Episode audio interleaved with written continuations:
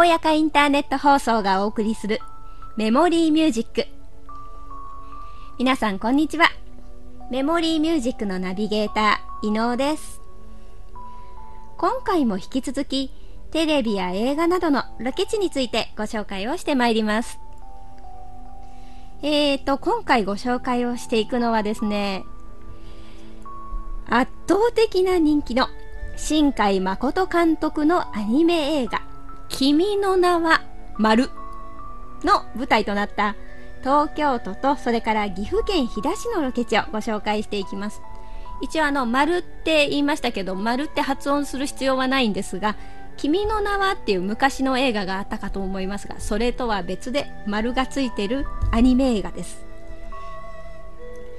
だいぶヒットしたので、見た方も多いんじゃないかと思いますが、大まかなストーリーをご紹介していきます。東京にいる男子高校生と田舎町にいる女子高校生が入れ替わる物語です。これもやはりですね、昔話題になった転校生という映画があるんですが、これとちょっと似てるかなとも思われます。ただ、青春物語の身近な話題ではなくって、離れ離れの2人がちょっと複雑な F SF 的な要素も含まれたつながりを持った映画です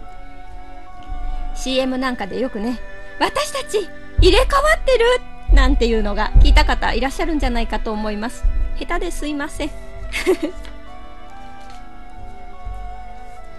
この「君の名は」キービジュアルとなった聖地の階段は東京の四谷にある菅神社。二人の主人公、滝、男の子の方ですね。それから三葉、女の子の方。が階段ですれ違う画像が物語にとっても重要なシーンですが、この階段は東京の四谷にある菅神社前の階段と思われています。この東京でのすれ違いより時を遡って、滝が入れ替わり相手の三葉を探し出そうと訪れたのが岐阜県の有名観光地の一つ飛騨古川駅です飛騨古川駅を走る特急ワイドビュー飛騨も劇中に登場しています。また飛騨市の宮川町落合のバス停などもアニメで再現がされていました。田舎町の舞台は岐阜県飛騨市のいくつかの拠点を再現して飛騨市の雰囲気を劇中で描いているんです。この新海誠監督の描くあの人物というより背景であるとか空の色であるとかっていうのが本当に美しくってあのアニメ見ただけでもちょっと行きたくなっちゃうなーなんて思う方も多いんじゃないでしょうか。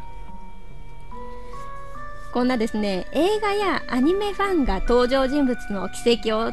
たどる旅っていうのを巡礼って呼ぶんですけどもし巡礼をされたいなって思う方は、ぜひ地域の方のご迷惑にならないように、例えばお店行ったらちょっと何か品物を購入するとか、心配りは忘れないように言ってくださいね。それでは、ここで音楽をご紹介します。茶摘み。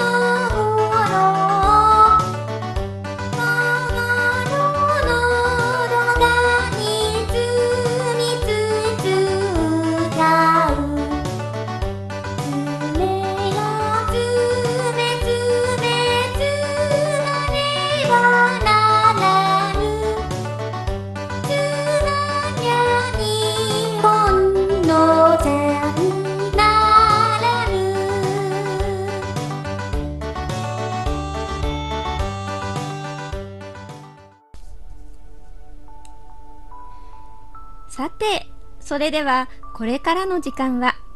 前回に引き続きまして美濃姉妹の市原さんをご紹介していきます。あのいろんなものを作らせていただきながら和紙のドレスを出発点にして、うん。あのこんなにやあの着られた方たちがこんなに気持ちのいいものだから、うん。実際の日常着も作ってよっていうような感じのことで、もういろいろあって私もできないそんなこと和紙でできるわけないでしょとかって言いながらも、うん。いろんなことをしていきながら、ううんちのスタッフとも相談してもしうちのスタッフが言うにはもしあなたが社長がそうやってやりたいって言うんだったら一番難しいところから行きましょうって言うんですね。で靴下を作りましょうって言うからちょっと靴下じゃなくってもっとこうスカーフとかなんかでやってくれないおしゃれなものをね。でこう負荷のかからないものでやってくれない？って言ったら、一番難しいものでやってそれでし成功したら次があるけれど、うん。安易なところから入っちゃいけないっていうもんですから靴下は難しいんですか？やっぱり破れちゃったりとか毎日洗うものですから、はいちょっと私としてはちょっと不安すっごい不安、すっごい不安だったんですよ、うん。でもっと洗わなくってここら辺にピッとかけとくぐらいの スカーフにしてくれって思ったんですよ。そしたらいけないっていうからまあやっていただくのを私が作るわけじゃなくってスタッフのみんながうん。一生懸命頑張る研究員の人たちがやることだから、お任せします。私も努力はするけれどみんなも努力してねって言って言ってやってたらもうできてこう靴下とかそういうのもできてきて、つ次から次へ発展してききました、はい。その度にいろんな方がうちはとても和紙の糸っていうのは汗もすごくよく吸うし、はい毛羽がなくってお肌の刺激がないっていうことで、はい。あのお肌にトラブルのある方とか、はい。そういう方たちにもとってもいい素材だっていうことが徐々に徐々に皆さんに分かってきて、うん。私たちもそれに応えて、石油系の素材は入れない。うん。という感じのコンセプトのものでものの作るを作らせていただきながら。最初は入ってたりっていう時もあったんですか？だから最初はうん入れなくっちゃいけないんじゃないかってやっぱり和紙を強くするためとかうん。編みやすいとかそういうものではそうですよね、うん。あの実際ここで商品が今、あのあるんですけど作り勝手というか生地の目というのは本当に普通の洋服といいますか靴下なら靴下の編み目っていうんですかね。作り方は一緒なんですよね。一緒なんですけど、はい。やっぱり和紙ってこう小よりにした状態ではすごく硬いんですよ。普通の布。でしょうね。だから機械に入っていく時に、はい。こう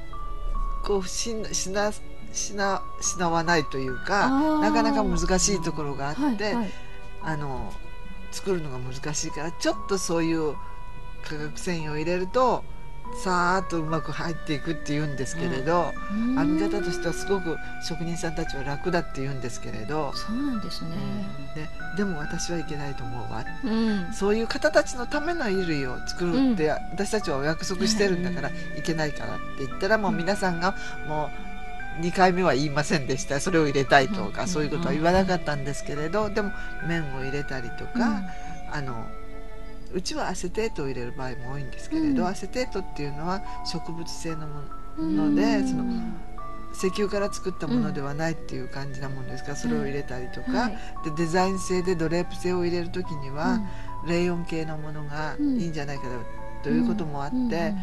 レイヨンそのものじゃなくてうん。モダールとか、そういうちょっと変わった繊維をを入れるってあのファッション性を出すようにしたりはしてるんですけれどやっぱり過敏症の方とかいろんな方がいらっしゃいますのでできるだけお肌の負荷がない健康で安心して着れる衣類っていうところであのやっぱりどなたにでも使っていただけるようなユニバーサルデザインの衣類の研究をしております。あーアレルギーの方だと最初のウェディングドレスとかでも今アレルギーの方って多いじゃないですそうかですね。もう安心してうん。晴れの舞台で来て笑顔になれたらいいですよね、そうですね。そしてはい。私たちの衣類は、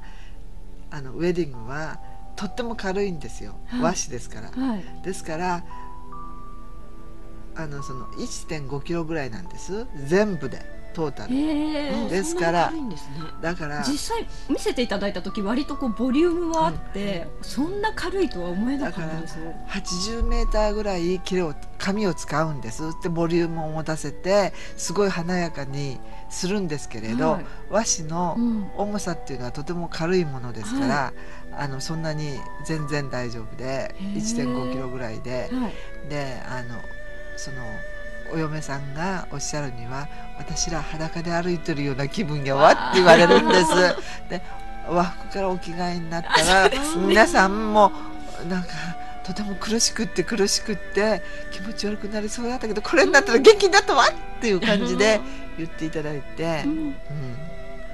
そうですね。私の友達もこう着物で重たい打ち掛け着てその本番の時に気持ち悪くなっちゃってっていううん。友達がいたんですけど、きっとこの美濃和紙のウェディングドレスだったらそんなこともなかったのかななんてちょっと思っちゃいました。ね本当にあの裸で歩いて私たちあもこうなこうやって持つ時にドンという重さが全然なくってキレのドレスはやっぱり中にパニエっていうの入るもんですからあそれがはい。大変重くって、はい。腰にドンと重さがくるみたいなはいんです。パニエってあのこう膨らみを持たせ。るための場合によってはちょっとなんか金属だったりとか。そうそう。そうそういうものがうちはあの和紙で作りますので大変な本当にな80メーターとか100メーター使っても、はい。し本当に軽いんですよ。はですからあの後ろに引くトレンっていうのがあるんですけど、はいあと長いの、はいはい。作った時に80メーター紙を入れたんですけれど、1平米が6グラム。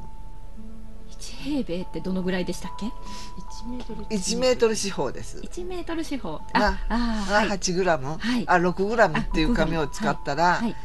80メーター入れてもうん。480グラムなんです。ああ軽いですね。だからそういうのでだーっと引いてても全然問題ない。はい。だからそういうものですからあの大変だとか重いとか気持ち悪くなるっていうイメージが結構あるんですけれど、はい。そういうのがない。はい。そしてとても和紙のその軽やかさというか、うん。優しさがあの普通の綺麗ではないものになりますから、うん。皆さんの中でみな日本というよりは、うん。海外で人気と言った方がいいかもしれません。あ海外で人気なんですね。とても海外でショーをやるともう大変人気で、へええ。海外でもショーやられるんですーね。あのこの間2016年の11月にはドイツでファッションショーもやらせていただきましたし、はい。ファッションショーはもう本当にいろんな国でやらせていただいたりしてどこの国でも大変人気で、うん。あの神戸ファッション美術館っていうのが神戸にあるんですけれど、はい。世界三大ファッション美術館の一つなんですけど、はい。そこで展覧会をやらせていただいたりとか、はい。い、ろんなところでやらせていただいてるんですけれどどこでも大変人気ではい。あの私のデザイン力じゃなくって和紙の力にこう押されて私は大変その分野では一応一人者という感じで、はい。どこの国に行ってもはい。あの大変人気があります。かなり世界各国回られてるんですね。そうですね。あの私じゃなくて私が行きたいっていうんじゃなくて来てくださいって言って呼んでいただくのが多くうん。て、あのドイツでもうはい。2007年ですね、に,、はい。あのには大きな展覧会をしたんですけど、はい。その時はドイツ政府からのお招きであの展覧会をさせていただきました。その時には「ミノワスのルネッサンス」っていうその表題をつけていただいて、はい。ミノワシがこう障子紙からこういう日常生活とかそういうものに変わので使えるものに変わっていったということで、あの大変大きな展覧会をしていたうん。させていただいてそこからの発信で世界にからお呼びがかかるようになってきました。へー。そのドイツでの展示会展覧会はドレスだけではなくていろいろな商品お出しになったんですか？靴下から、はい。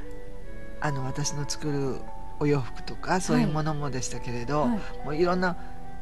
500点以上持ってきました点数にしたら、500点って大変な量ですよね。ね。でもちっちゃなものはイヤリングから私アクセサリーもデザインするもんですから軽いですから、はい。大変人気があって、はい。そういうものから本当靴下から全てが、私の作るものは全てが美術品みたいな形になって、はい。あの美術館だったらこうショーケースの中に入って靴下でも並んでるっていう感じなんですけれど、でもあのどこに行っても和紙がこういう風になったということがとても驚きであってそして興味のあるものですから、はい、どこの国でも人気でそしてこの間、うん、その2016年に展覧会やった時にプレゼンテーション、うん、講演とかそういうのも私させていただくもんですから、うん、和紙の効能についていっぱいドイツでもお話ししました、はい、そしたらその中で一番受けたのは、和紙は成分解性自然に土に帰っていくものだっていうことが大変人気で、あのお医者さんとかなんかも大勢来ていただいたんですよね、はい、その時にそのある方がおっしゃったの。いっぱい話聞いたけれど、うん、ドイツではその土に帰るその一言葉で、うん、もうドイツで受け入れられますよって言われました。エコ社会ですもんねドイツって、ええ、だから今もドイツではドイツの方たちとはもうつながりを持たせていただいて、うん、いろんなところで活動させていただいてるんですけれどあのまだ他にもドバイとかそういうところにも行くんで行ってたんですけれど、はい、やっぱりそこでも私たちのものは大変お高いものまあ一般的衣類としては高い方なもんですから、うん、あのなかなか売れないと思うけれど、うん、でも病気で苦しんでる人とか、うん、健康志向の方には大変あなたの作るものはいいから、うん、そういう方にをターゲットにすれば市場はいっぱいあると思うよっていうふうにお医者さんから言っていただきました。はい、この今サンプルというかであの私がいただいたものなんですけど実はこの子に美濃和紙のマスクっていうのがありましてこれは割と最近の商品ですか？そうですね。あのそれはあのアトピー性皮膚炎の方が不織布のマ,、マスクをするとそのマスクをしてるところが痒くなってくるとか、うん、ゴムの部分が痛くなって痒くなって赤くなるから、うん、なんとかそういうことのないようにアトピーの方だって花粉症の方いっぱいいらっしゃるから、うん、なんとかしてちょうだいよっていうところから入っていって私がマスクを作るなんて全然思ってなかったんですけれどそういう方たちの声に押されて、はい、そしてやっぱり違和感があるから、うん、子どもたちでこの、発達障害の子たちはマスクがつけられないっていうことをすごくおっしゃるお母さんがいて、でも口を半開きにして寝るんですよねって。いつも半開きにしてるから風邪をどうしてもひいちゃって喉がいつもダメなんですよ、なんとかマスクをと思うけどはめはめてくれないんですよっていうことを言われて、やってよやってよって言われて、うん、嫌だって言えない悪い性格なもんですから じゃあ私ちょっと頑張ってみるよって言って作ったのがこれです、それでできた時発達障害のお子さんが来てくださって、これつけてって言ったら、その子がシュッシュッとつけて、お母さん大丈夫マスクできるわって言いました。紙だと何かこう圧迫感が発達障害の方って感じたりするんですか、ね、やっぱりチクチク感とか、はい、蒸れ感とかそういうのがとってもやっぱり過敏に神経が過敏になってるところがあって難しいと思うんです、うん、私たちだって静電気が起きたらパチパチっとして嫌だなって、ね、そういうところが生きにくい、はいところをいっぱい持ってる子たちですから、うん。はい、それは周りの人たちが少し考慮して環境に配慮したりとか、うん、その方その子が生きやすくなるような、うん、そういうものを作って差し上げることが、あの解消になってくると私は思ってるもんですから、はい、その子たちがこう違和感があって嫌だなっていうものから、心地いいな気持ちいいなこれしてても問題ないなっていうものを作こう着ていただいたり、衣類にしていただいたりとかそういうことが、あのユニバーサルデザインどなたにでも優しい障害とかそう病気とかにとらわらずどなたにでも優しいっていうものが世の中にだんだん少なくなってきてるから、やっぱり安易なそのもの化学繊維で作れば安価ですし、ね、扱いも楽だけれど、はい、そのパチパチ感があったりとか体に身につけるものは石油のものじゃない方がいいとかやっぱり体には必ずこう弊害が起きてきますから、だからそういうものを作って差し上げるのが私の仕事かなっていうふうに、身の姉妹の仕事かなっていうふうに今はちょっと思ってます。ぜひあの山内さんにもお伺いしたいんですけど、はい、この箕輪市のマスク、はい、お使いになられたんですよね。はい。介護とか看護の観点から見た時はいかがですか？やっぱ肌触りがとてもいいですしそうですね、はい、あの私が実際ね勤めているリハビリテーション病院なんですけどね、はい、そちらでもあの身動きが不自由な方が多いですしそれからまあ寝てる時間が多い方もあるんですよね。そうですね。あのやっぱり寝てみえるとどうしてもこうお口が先ほどねちょっとおっしゃられたように半開きになりがちで、でとっても乾燥が激しいと、はい。あの過敏過敏なんていうんですかね。物がこうお口から入っていかないっていうんですかね。はい。乾燥が弊害になって。はい。それでお腹が痛いよりも喉が痛いとかそちらの方が苦しいんですね、へえそうなんですね、食べれないあの飲み込みが悪いっていう方に、うんあのどこが苦しいですかって聞くうん。とね口の中もだけど喉を通らない喉が苦しいっておっしゃるんで、うん。あのそういう方に本当にお勧めしたいなって思います。ああそうなんですね、はい。でも確かにあのちょっとあのつけさせていただいた時に肌触りもそうですしあのちょっと説明書きの方にも書いてあるんですけど通気性も抜群で息苦しさがないんですよね。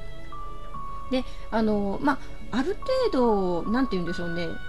織物になるので目としては粗いのかもしれないですけどでもこれで口をこう保護保湿することによって花粉であったりとか、まあ、その他の病原体であったりとかっていうのをなんかこう防ぐというか自分の力で追い出してくれるような、そんな役目を果たしてくれるんですよね。和紙ってザクッと編んでるようですけど多孔質で、はい、あの繊維と繊維が絡まってるだけなもんですから、はい。そこにこう花粉とかそういうのがこう引っかかるっていう感じで、あ実際には引っかかってもくれるんですね。でそれをお洗濯していただきますので、はいはいそして乾くのも早いですから、うん。あの大変その衛生的にもいいですし、うんうんうん。そしてあの、まあ、とにかくこの辺が保湿されてるっていうことがうん。大変心地いいし、うん。それが大切なことなんですよね。そうですね。次回も引き続き市原さんと山内さんにお話を伺っていきたいと思っております。それではまた次回をお楽しみに